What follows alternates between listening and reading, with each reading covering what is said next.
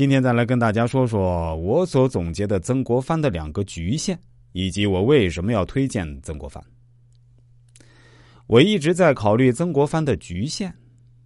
有一个事实，他六十一岁死的，以他当时的身份，他可以拿到当时最好的药，甚至他可以决定不做很多事情，而且他有这么多的养心方法论，也经历过那么多的失败和痛苦，但他还是六十一岁挂了。当然可以说他有生理疾患，大家生老病死是天定的。在《曾国藩家言录》里，他说过几处，说白了，好胜心太强，有些东西太难放下。他用了两个词儿，一个是妒忌，一个是贪婪。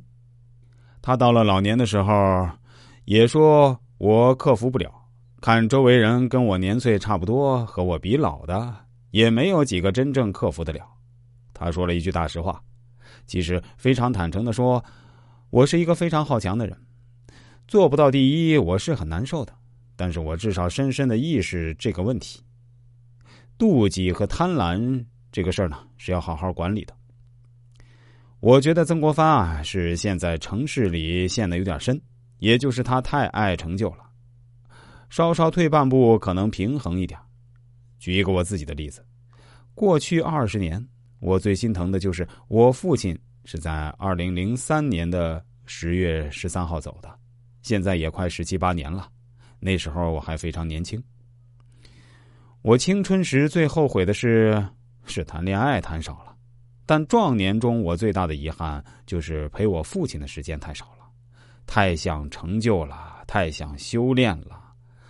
我一边看《资治通鉴》，一边看曾国藩。一边练麦肯锡，一边给顾客做命理咨询。现在想一下，失去父亲那一幕幕场景，仍然在眼前不断浮现出来。再跟大家说说，为什么我选择读曾国藩，而且要不断推荐给身边的朋友，当然也包括网络上的朋友。这其中有什么原因吗？